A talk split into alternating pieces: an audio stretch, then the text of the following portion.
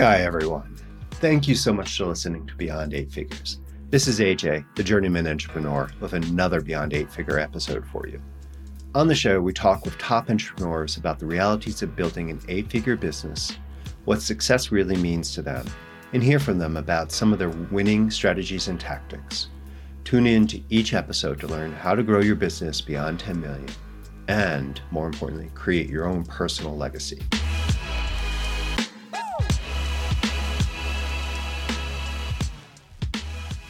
Hello, everyone, and welcome back to another episode. Really, really happy we're all back here because today I know we're going to have a really great conversation with our guest today because already, even before we started, we've been jumping on some amazing subjects and talking about all sorts of great things. So, Kirk, thank you so much for coming on the show today. I really appreciate it. Thanks, AJ. It's great to be here. You know, I've been going through your background and like going through Candor, you know, advisors and everything. I love how you've come through this sort of financial advising, financial sales to sort of all the way into sort of now helping founder led businesses transition for sales and love the terminology you use. Could you just tell us a little bit about how you got to Candor Advisors? Being candor would be good playing that. Sorry, that was a bad joke. It didn't work. so I'd like to think I've always been candid. So you know, candor yeah. is Latin All right, or to shine light upon, and I think that does kind of double click on a lot of the way we do what we do. The high level of how I got to candor is that for more than three decades, I've been in investments and finance and I've been in client facing roles and I've been in upper management strategy, which I didn't like, by the way. I like client facing stuff, which is also why we only work with selling founders. What I realized, because my career kind of splits two thirds financial advisory and family office work, and one third merger and acquisition, buying and selling businesses. I've been a partner at a private equity firm, and I've also helped sellers sell their company and build their deal teams. And then you know, for the last three and a half years, we have been kind of the accidental investment banker. It's not what we intended to do when we started out. We intended to just build the deal teams and make referrals. And we started getting asked to act as the banker. We were already licensed to do it. And we found that we were getting better outcomes. So we got rid of the imposter syndrome thing and said, okay, this is what we are. This is what the market has decided we're doing and at this point, AJ, you know, the universe has me pitching a no hit shutout. So I'm not going to like wave off its calls all of a sudden. Um, you know, this is what we do. We have more demand for what we do than we have the willingness or ability to scale. You know, so yeah, that's how we got to where we are. Okay. So you're now here. Maybe talk a little bit about where you are on your entrepreneurial journey, but like how this has now helped you. Because what I really love is in some of the things I've read that you've written and some of the videos I watched about you, you really get the entrepreneurial need. And the way you talk about that and kind of leading you a bit, but you talk really well about understanding when those moments, and you call them inflection points, I think. I do. And, you know, I'll tell you, this is either a tangent, a digression, or like right down the middle of the fairway. But expert. so I was on a Zoom call yesterday with a close friend of mine who's the CEO of a biotech firm. And she and I went through something called the Modern Elder Academy down in Baja, California, in a program called Radical Transitions. And we were talking about the way men process their feelings. Before she was in biotech, she was a federal prosecutor. And she said that she once toured Sing Sing, and the warden told her, that 3% of the men that were in Sing Sing were so sociopathic and career criminal that they probably needed to be there because society wasn't safe with them out roaming the streets. And 97% of those men just didn't know how to process their feelings.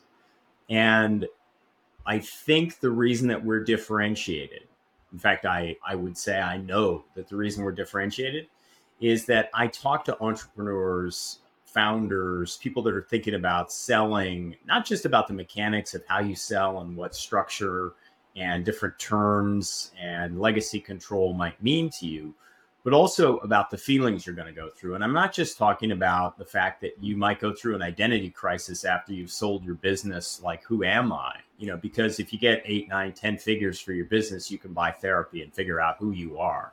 I'm talking about the idea that it is hard for us men, and especially successful entrepreneurs who've in many cases learned how to politely ignore well meaning bad advice about the business to then turn around and ask for help when they're at this key inflection point where it's for all the marbles, pretty much literally. To now all of a sudden be vulnerable and ask for help, that's a really, really hard thing for a man to do.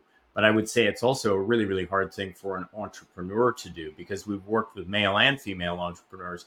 And the convergence point is not knowing which help to ask for and not knowing which help to take.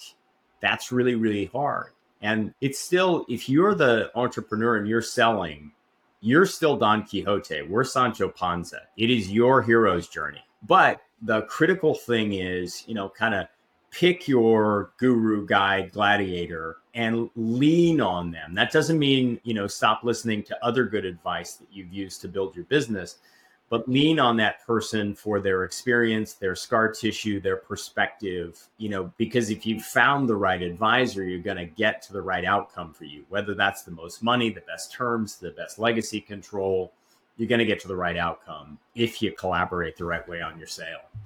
I like that. And I like that kind of approach just from learning from all the conversations you've had and the support you've done to kind of get to this position. Because, yeah, it's funny, a lot of conversations I've had with my own clients over the years, and then now with audience members when I do get a chance to talk with some, is that like, well, how do I know?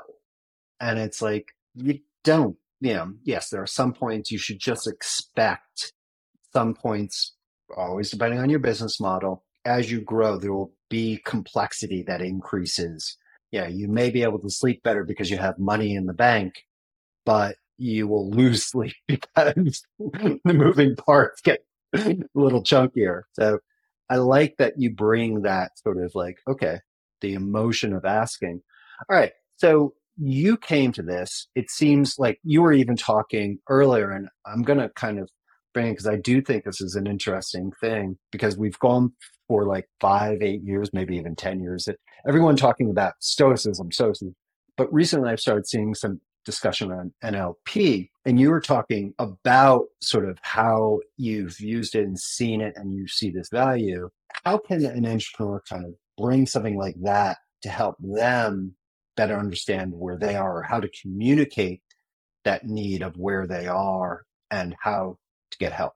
I think there is both kind of a transactional awareness or a need for which tools you need for the thing you're about to go through and then there's also the potential kind of lifelong learner model. So if you tend to be in the lifelong learner model, then you're like probably like me, you're constantly reading different books. And I'm always reading something that is spiritual or self improvement. I'm always reading something that is business or memoir or biographical, something that will kind of inspire or stimulate and then I'm also always reading something that allows me to just escape. For me, that's mystery novels. You know, it's not that I don't like to, you know, stream stuff. I, you know, my wife and I get into that kind of stuff too. So one of the things that's interesting to me about NLP or neuro linguistic programming, stoicism, even some of the philosophy eh, behind religion. Like, you know, I like the idea of religion, but religious people tend to mess it up for me. So, you know, I just kind of focus Execution. on what, yeah, what's the, you know, how about do this and don't be a jerk? How about practice telling kind of, others what you want them to do on you? It's like, wait, yeah, that, yeah. I mean, look, I practice, I have a meditation practice, and I'll tell you that um, within my meditation practice, there is a practice called Meta, metta, M A T T A. And, you know, you start with yourself and may I be happy, may I be healthy, may I be safe, may I be at peace. And then I move to my wife, and then I move to my kids, and then I move to someone who's kind of in the in between space, somebody that maybe I just have an acquaintance with then maybe I move to somebody that I have a conflict with, and then maybe I move outward to somebody I find reprehensible. When I do that, I connect better with all people, neurolinguistic programming or NLP can kind of shortcut some of that. So it could be, you know, that like, look, if I find that you and I don't have natural rapport, but you want to hire me to sell your company, then I have to figure out why it is we process differently. If we're in a relationship, then I'm going to look at the five love languages and say, all right, you know, maybe your love language and mine are different. But if we're in a transactional relationship where we're trying to get to the right outcome for you, and I need to figure you out, the simplest thing I can do with NLP is figure out okay, are our shoulders moving up and down at the same time if we're in a face to face meeting? Are we breathing roughly the same way? That's the easiest way for me to start to mirror your posture, right? And then when I say, um, how does that feel to you, AJ? If you don't respond by kind of leaning in, then your processing mode is different than mine, right? You may say, well, it looks kind of funny or it doesn't sound that great to me. Okay, so then your visual, your auditory. And so the next time I'm trying to connect with you, I need to come to you in your style, right? How does that sound? right? So NLP, you know, we were talking about this before we started recording, but NLP for me allowed me to start to understand our sameness. And it also, because I'm an introvert who'd much rather be reading books and doing research and studying and working on deal structure than being at a networking event. You know, because of that, I had to have certain tools that allowed me to do an extroverted job without just being constantly self conscious. And so that's where that came from. And the Stoicism supplements that because if I'm critical with self but generous with others, then things work out better. I can only control what's in here. You know, as Edith Eger, you know, the, the famous psychologist and Auschwitz survivor talks about in both the choice and the gift, we get into a prison of our own making, no matter what that is. And only we can let ourselves out of that right? So sorry if that was a little bit long and rambling, but that's how I integrate NLP today. And I think very much because our audience is entrepreneurs on different parts of their journey, I think that really does resonate because just even the simple concept of being able to bring mirroring and sort of listening to what how people describe not just listening to what they're saying, but also the style and being able to realize it can help a lot because we're getting into these points on our journeys where we do it because first we think we can just have people do things we ask them to. And then the moment, you know, as I always joke, running a company is so easy except for the people. And it's both the best part and the most difficult part. I always just yeah. joke with my team. When I mess up the people part, I'm just like, oh, oh people that whatever that meme that goes around. I'm just like, oh, yeah. people. That's my like, okay, I, I got that wrong. But practicing that type of understanding of communication, it's not just that one off. I do think as you talk about life term, it allows us to surprisingly get better. It's always in that I'm better at this. Wait, when did that happen? And I like that kind of thought process of doing it. So I think I'm going to definitely spend a little time as I get back on my own acquisition entrepreneurship journey, you know, and looking to once again have people more than just my small little team of lab rats. Well, they're not lab rats, laboratory assistants, as I call them right now. Uh, please don't tell my team. I just call them lab rats.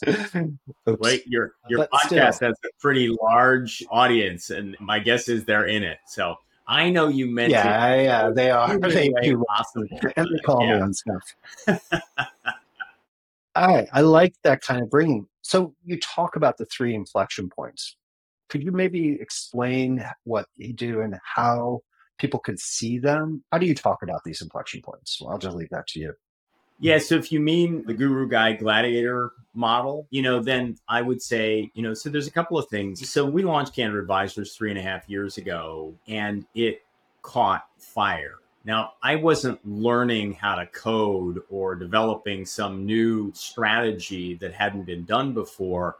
I just took 30 plus years of my business development activity and turned it into my business. And I just continue to live in what Arthur Brooks would call crystalline intelligence rather than kind of more of that fast twitch muscle. So I'm just passing along my experience, scar tissue, and you know whatever kind of hopefulness I can give to others. I often will talk about the idea that best way to understand candor advisors is that if you take the best elements transactionally in terms of creating the competitive tension that gets a higher sale price and better terms, if you look at, you know, McKinsey's transaction advisory group or Moelis and Company or Goldman Sachs's investment banking practice, and then you add in a big slug of Brene Brown and uh, maybe a little bit of Tony Robbins, like you get some version of me, right? My advisory board, because Candor has become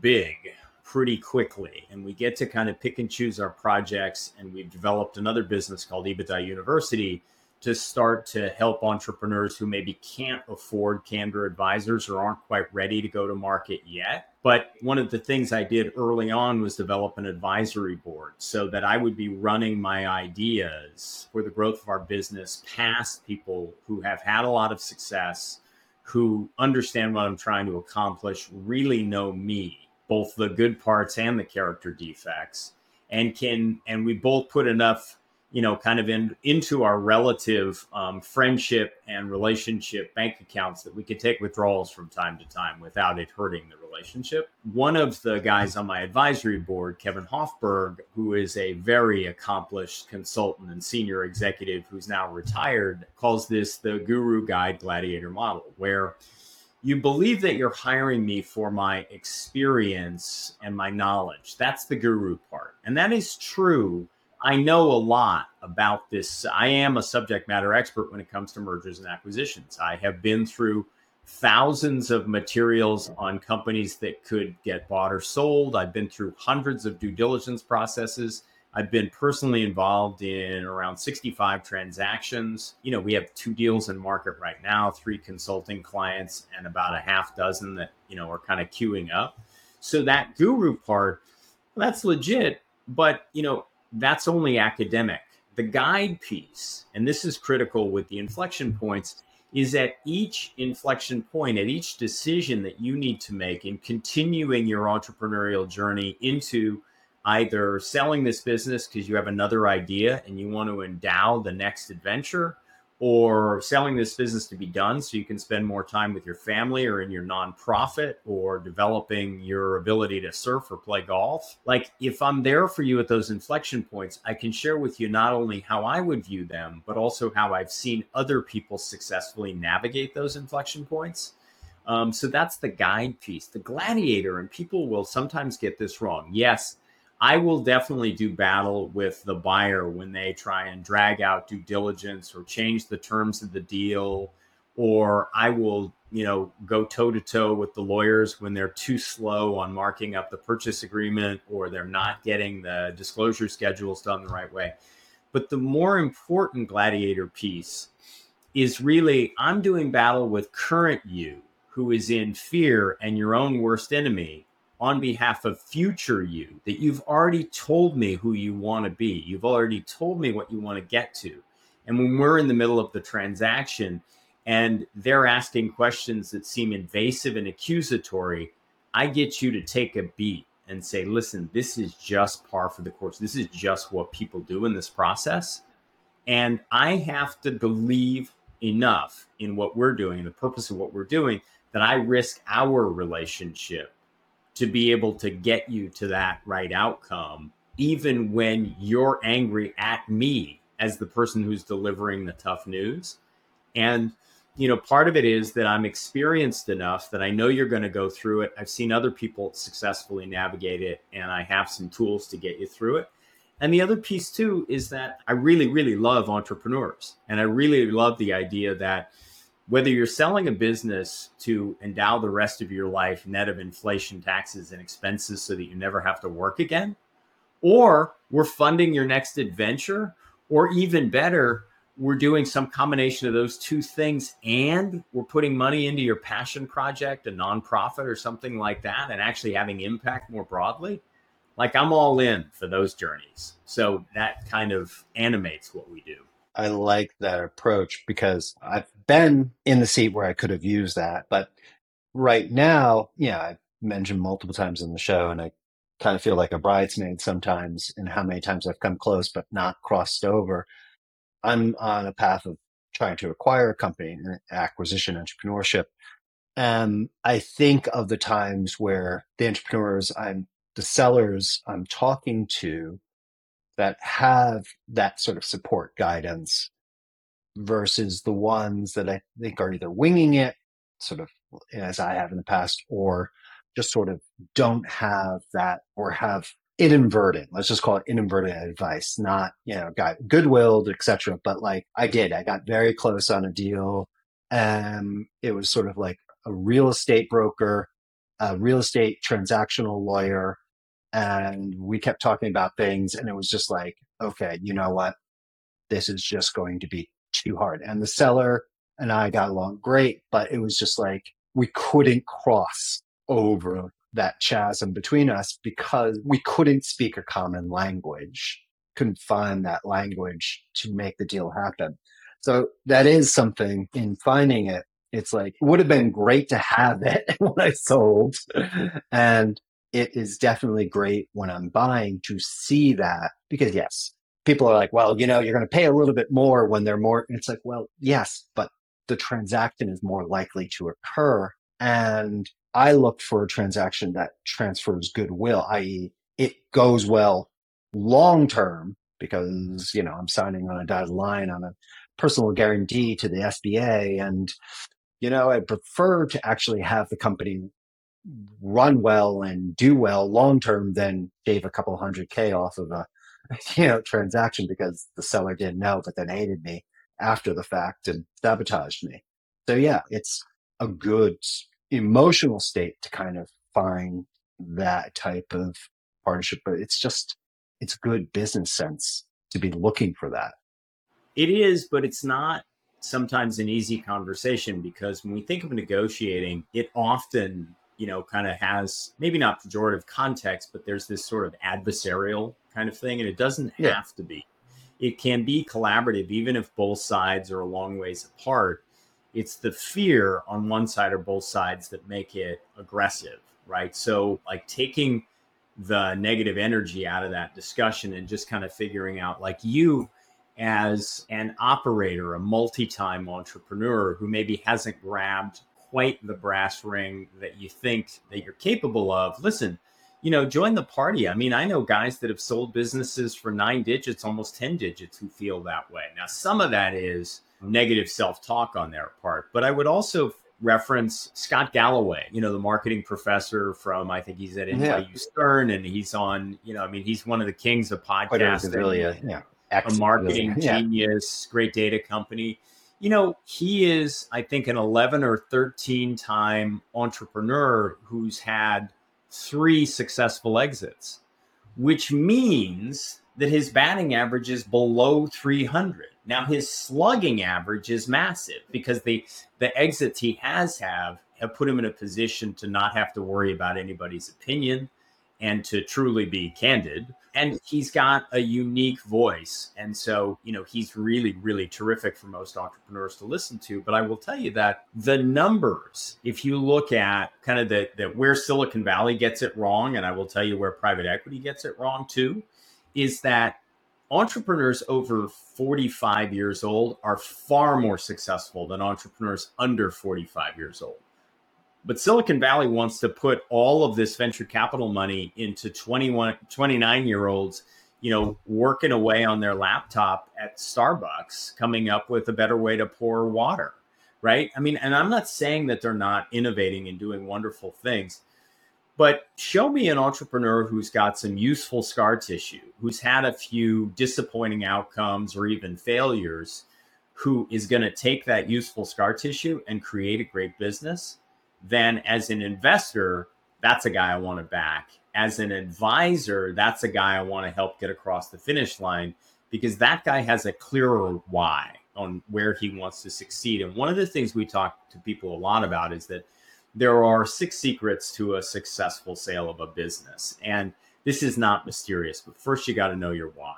Second, your buyer has to match your why. If you want to ride off into the sunset in an all cash deal, then a private equity firm is not the right buyer because they want you to hang around and they want to give you structure and they're not going to give you all cash up front.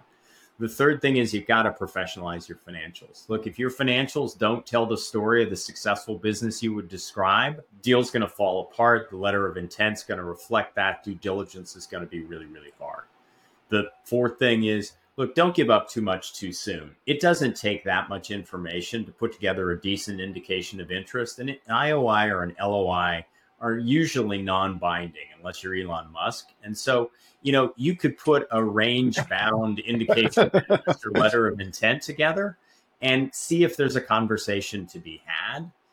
Then the fifth thing is don't try and do it alone. I'm not saying you need to hire an investment banker or even, you know, at a lower level a business broker or an exit planner, but don't do it all on your own because there you know you're not getting any help you're not getting any guidance you're not getting affirmation of your best ideas you're not getting challenged on your worst ideas. So you need some advisor whether it's your vistage group or your ypo forum or your cpa or attorney you need some other guidance. And then the last thing is seller expectations are the number one deal killer. So be clear about your expectations. If you're a seller and you know you've got a 500,000 of EBITDA business. Look, you're not going to sell for 20 million dollars. It's just not going to happen. Nobody pays that kind of multiple for a business like yours. So if you're going to go out into the marketplace and say, I'm only going to sell if I get 10 or 20 million off a half a million of EBITDA, well, y- your process is not going to succeed because you've got a needle in a haystack kind of approach to doing this. And so having reasonable expectations and not necessarily agreeing with the market, but saying, okay, if the market won't pay me for my business the way what I think the business is worth, let me pursue some alternatives. Maybe I can do a tax advantage transaction through an ESOP. Maybe I can develop a successor and finance the sale of my business maybe I can find somebody who's trying to business, you know, buy a business as an entrepreneur that wants it as an investment and we can collaborate together on the right structure so that the risk transfer and the dollars come my way in the right time frame and creates a successful outcome for both of us, right? So just having a reasonable expectation about how that process ought to go really really critical i do think it constantly comes back to that because i know just in the past year with the change in the interest rate environment pe was coming down you were seeing larger players moving into the down market because for them cash was so cheap relatively and they did not have to worry as much about operational things. Now, with the rise of interest rates, there's still a lot of buyers and there's still stuff, but it does seem like, look, it's requiring, in my belief, and a lot of the conversations I have, a stronger operational capability because you're not just going to be able to play the money game. You actually need to have these things work and work quickly, not just like, oh, we'll fix it. Yeah. Yeah. Oh, we'll fix it in, yeah, in post production. It's like, no, it needs to kind of work pretty quickly because it's expensive with high interest. And I think that has changed. While you know, you may not see expectations, multiples haven't changed that much, except for the fact that there's a band where, at least in the certain range, that the SBA can or will, you know, that lovely 1.5 debt to earnings ratio. So it's like, doesn't matter where you are, it's going to come in around 4%, whatever it is. yeah, we can do things that, you know, defer or contingent or, you know, subordinate and blah, blah, blah. But the reality is the money has to kind of fit this. So everyone's expectations, it does make the playing field a little nice because at the end of the day, Sure. If you find someone outside or you find someone, great. But the playing field is this. Sorry, I'm moving my hands off camera. That really helps. You know, AJ, let me just, you know, double click on a couple of things you said there because you touched on a number of important things. So most entrepreneurs think that when they're ready to sell, that's when they should go to market, right? And they're not really sort of thinking about, okay, so is does EBITDA reflect the you know the current value of the company? Like you don't sell in a down year. You don't sell when you're sick of like you know. So first of all, there's where the company is, not just where. I learned that. and hey, look, um, you know, many great entrepreneurs have done that because they just cried uncle and said, "I'm done," and that's fine too. You know, there's a way to get a good transaction even when the entrepreneur is burnt out. You just need to know that going in, right? So there's that. There's also, you know, what does the business cycle look like? If you sell in a down cycle, multiples will be down. If you sell in a period of time where the M&A market is not very frothy, you're going to sell at a down multiple, right? Then there's the interest rate environment, right? I mean, the cost of borrowing, especially in like unitranche deals for traditional private equity financing, has doubled or tripled and so the financial models have a hard time working. So private equity firms need multiples to come down to make deals work. To your point, they haven't come down, but what's happening there, and this gets into sentiment, is if all the buyers who have a ton of capital need to put it to work, but they don't want to pay the multiples of where the market was a year ago. However, they need to put it to work or they have to give it back to their limited partners they're going to do deals. They're going to give up on their price discipline. They're not going to like it, but they're going to need to rationalize why overpaying for this business because they're going to add their own capital, strategic guidance, and operating expertise that somehow this thing is all going to work out fantastically. Maybe it will, maybe it won't. But I would tell you that one of the other things that's happening here is that there is a larger, what I would call kind of a macro or mega trend that the private equity business is moving from an outcomes based business to an asset management business.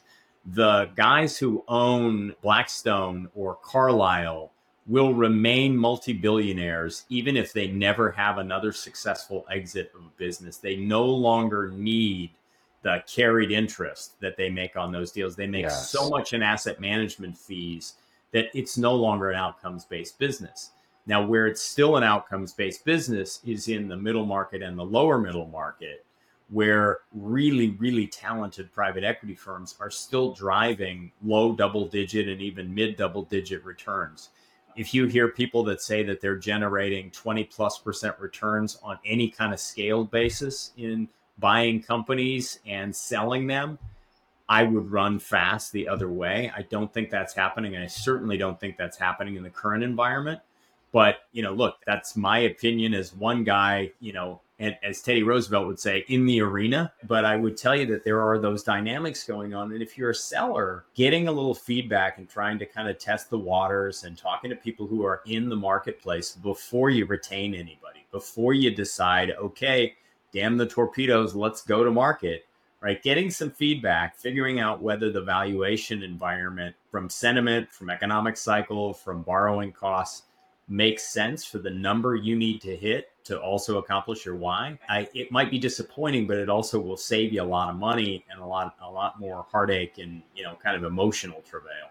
Let's kind of talk about two things. One, what's the number one thing? I mean, because you talk a lot about making sure people understand their why, and I think that's one of those things that comes across and you know, what is this? Yeah, because sometimes it's like the consultants who you write that paragraph and it sits there. And is this the most important thing an entrepreneur can do when they are, let's just call it that mid journey, just past seven?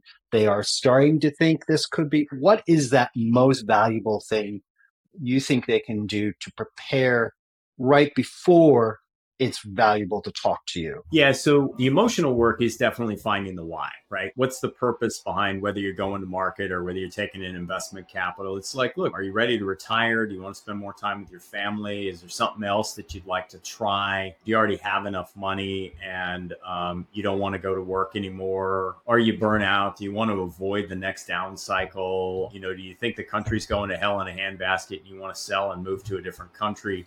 I mean, understanding that will inform how you respond to any buyer, right? You don't have to tell them that, but your advisor should know that.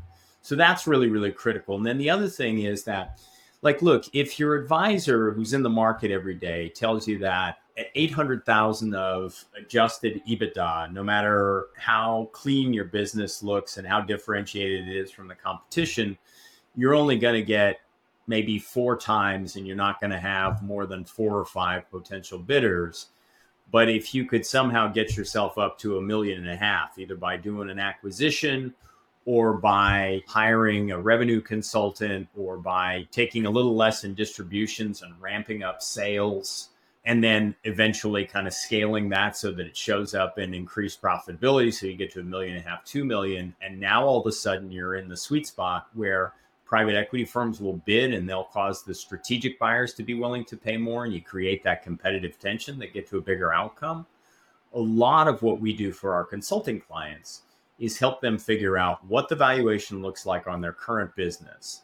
Whether that's enough then either we or someone in our network can help them sell the business at the maximum of that valuation and the best terms for that. Or if that wouldn't be enough for them to be willing to exit, then what does it take to get there? And which things will detract from value? Like, do they have big customer concentrations? We looked at a super cool business two years ago that essentially moves around the racks and displays within big box retail stores. Fantastic cool. business. Super, like, I had no idea this happened. I always thought that if a grocery store was going to change the way it was configured, they took all the products off the shelves, put them in the back of the store, and then um, reinstalled new yeah, stuff. They did it. Yeah, that's not the way it happens. There are companies that come around with like these these special conveyors that lift that stuff intact off the ground and move them around the store, right? So, but this business had an 85% customer concentration with Walmart, and the other 15% was with Home Depot.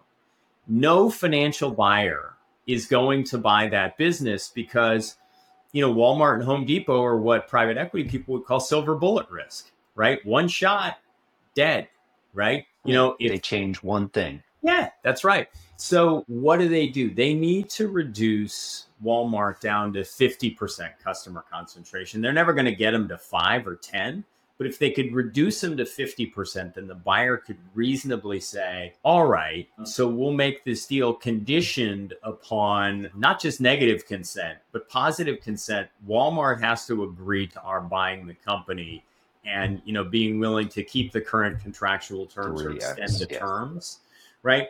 But they don't always like what we're telling them because it might take, you know, if you're talking to an entrepreneur who's already burnt out, wants to exit, or is eager to retire and doesn't want to work for three more years, and that's how long it would take to get there. Look, that's why we named the firm Candor Advisors, not because we like delivering hard truth and, you know, say, hey, let the chips fall where they may. I think that we're compassionate about the way we deliver that but I would also say we don't argue with the market. You know, the market is what the market is. I don't try and analyze why private equity firms who are better buyers of businesses seem to never stop asking questions. I mean, they want to ask them all the way up until you've already, you know, released signature pages and the deal should have closed. They're still asking questions. That happens, I think, because they're not operating people. On the other hand, strategic buyers usually aren't as good at buying businesses but they're easier to work with because they understand the operational elements of the business and they don't want you, the entrepreneur, to get distracted while you're trying to run the business and sell the company. They don't want to create financial harm by distracting you, right? So what we try and do is make sure that the the, the seller understands what the marketplace looks like and how to get to the right outcome. And because we've structured our model so that we get consulting fees that are plenty and we get success fees that are kind of icing on the cake, we're not really over indexed to getting to a sale if it's not the right thing there have been several times where we've been looking at nine figure sales where the night before the transaction was supposed to close, the founder called me and said, I'm not sure I want to do it. The first thing out of my mouth every time, whether we get a success fee or not, and this is not because I stand on some pedestal or something like that, is my purpose the thing that animates us at Candor Advisors, getting founders to be- the best outcome. So if the best outcome, even the night before, after nine months of work and millions of dollars of legal and accounting expenses have transpired on both sides, is that the founder has decided they've changed their mind, then I'm all in on that founder and I'll be the designated a hole that calls everybody else and says deals off. But I will talk to the founder about, hey, look, people go through this a lot when they've seen the net after tax proceeds analysis and they think, now I'm going to have to start paying my own Amex bill and traveling on my own dime and not running the car payment through the company anymore. And I'm just going to live off the, you know, kind of systematic returns of my index funds or the stuff that my financial advisor says that I'm going to get for a return. And I'm going to give up my business and my identity and my walking into the office and being in charge of everything. It is natural for somebody to second guess that the night before. That's like pre wedding jitters and pre closing jitters look very much the same, AJ. I do not doubt it. I mean, and there's slightly less emotional baggage in walking away from that type of situ- you know, marriage. I think some people carry their jitters into their marriage just because they don't want to have to deal with it versus a little less something.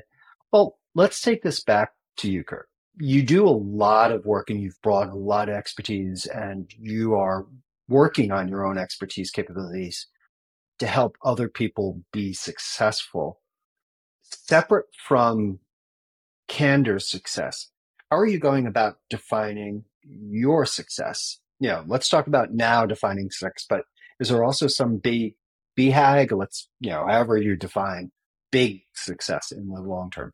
Yeah, there is. There very definitely is. I mean, look, I have a list of goals that have more to do with kind of experiences and feelings than they do with financial targets. So I want to be in complete partnership with my wife and everything that that means. I want to invest in my kids emotionally, financially, I want to be supportive. I want to be there for them. That doesn't mean that I try and take away the life lessons that they could learn if they were on their own. I want to give generously. I mean, look, my wife is a philanthropic consultant. She does a lot of very impactful work. She works with both large and small organizations, and we have a donor advised fund and we give a lot of money. We contribute a lot to the DAF. It's a lot for us. It's not MacKenzie Scott money it's not, you know, hedge fund impresario yeah. money, but it's a chunk for us. And we we make yeah, that a meaningful part of things.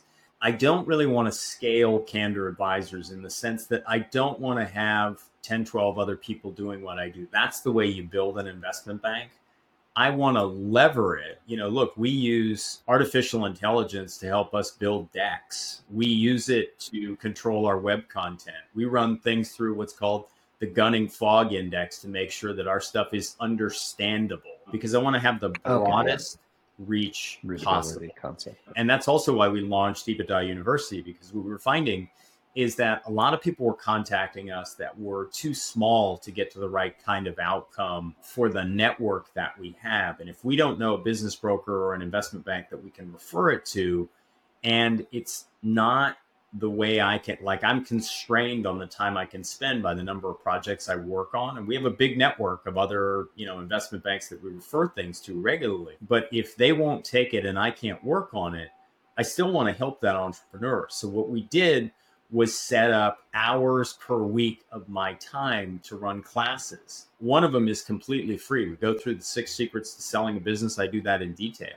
One of them is a crash course on why the buyer of a business can look like a full time predator and you, as the seller, might be part time prey. You know, that's less than a $100, right? And if you come through an advisor, you get a coupon, you can buy that for even less. And then we have six month course where every other week we meet for 60 to 90 minutes and we talk about the most critical things you need to do as an entrepreneur to get to an exit that's less than $500 right? And so so you know what we're trying to do there is come up with as many solutions as possible. Those things are look i'm not doing this purely for nonprofit reasons. I mean those things have you know ebitda university is a much more scalable business than candor advisors is. And i can lever both of those businesses because you know look i started out three and a half years ago when i launched candor advisors just hoping that I would cover my part of our expenses and we would keep salting a little away for retirement and we'd be able to make our house payments and take some trips. And we outkicked our coverage. We became a seven digit business fast and we're on our way to eight digits probably in the not so distant future. That was not our expectation. And when I talk about it that way, it sounds like a humble brag. And that's, you know, I don't want to sound, you know, at all disingenuous about this. I'm just saying that the journey that the entrepreneurs we work with are on, we are on too. And it just helps us to kind of double down on how important this stuff is because, like, I'm really, really clear about my why. And I love the fact that Simon Sinek, the, the guy, the why guy, did not protect that intellectual property. And I've heard him interviewed about this. And he said, look, my goal with it was to have as great an impact as I possibly could. And if I had protected the intellectual property and somebody had to license it from me, he says, first of all, I'd spend so much time and money chasing down all the people that were using it and not paying me. And that would be a lot of negative energy. I'm not about that. But the other thing, too, is that it wouldn't go, it had no chance of going viral if I tried to protect it. And so we give away our videos, we give away our content. You know, I want to have impact. All right, we can. I was about to say the one quick thing. I do know though his second, his follow up ten plus years later is more structured to the traditional. Like this is our intellectual property, and you use these things, and we sell it. But yes, the why is uh, it is very interesting that that is, but his follow up is more structured because he's like, yeah. oh, I got I got to make a living off of this. But sure. I do like that it's open. Kirk, how can the audience find you? What's the best way, both candor advisors and then also just to learn more about what you're doing and thinking and talking about? Yeah, I'm pretty visible on LinkedIn on my own, not Candor's feed, Kirk Michie. Yeah, you have some great content. Yeah, that's uh, and so I post weekly there. We also have a pretty big digital marketing campaign where we're blasting out to 50 or so thousand businesses per month with our videos and some of the other content. You know, people can find us at candor-advisors.com. And there are around 100 videos that are completely free. There's a lot of other great content there you know, dig in, spend as much time as you want there. If there's something we can specifically do, or you have a specific question, the call to action button, the little green button says talk to Kirk. And then, you know, EBITDA University, even though it's a like, a, it doesn't exactly roll off the tongue unless you're in the deal business, but you know, it's yes. like, yeah, it's E-B-I-T-D-A university.com and again, feel free to sign up for the free course. We don't need EBITDA University to make money. The idea is to have impact. So I'm not going to say that I, I won't get my feelings hurt if nobody ever signs up for a course where they have to pay. But I will tell you that you know we had a couple of fantastic entrepreneurs who've had multiple sales on the free version last week. I think they I learned as much from them as they did from me. It was a wonderfully collaborative conversation. So yeah, that's that's the best way to get to us. All right, cool. Well, definitely have all that in the show notes and our social media and the email when we announce the episode coming out. Kirk, you've shared so much. Thank you so much for coming out today. There's so much to kind of think to really that kind of focusing on the why and bringing it into the different inflection points and the different, you know, where you are, why you want to, how to bring that and how to use that as part of your guide on your journey as an entrepreneur. I think there's so much to kind of take out of this episode. So thank you so much for coming on the show today. I really appreciate it. Thanks, AJ. I love being here and I love what you're doing. I, uh, I told you this before we started recording, but I learned a ton from just going through some of the episodes. You're you're highlighting a lot of great entrepreneurs and a lot of really really cool tools. So thank you. Well, uh, you're going to go right up there with the great resources you know, that we've been able to talk to. So, Kirk, thank you. All right, everyone. Thank you so much for listening today. This this is really great, and we're gonna have a lot of fun putting the show notes together on this. So please go check out Kirk. Go to his LinkedIn. There are some great videos where he talks about different things, but also on the site, yeah, just talking about ways to look at different parts of that exit preparing journey. As someone who winged it um, after the fact, this would have made my life a gazillion times better. So please go check it out. All right, everyone. Talk with you soon. Bye bye.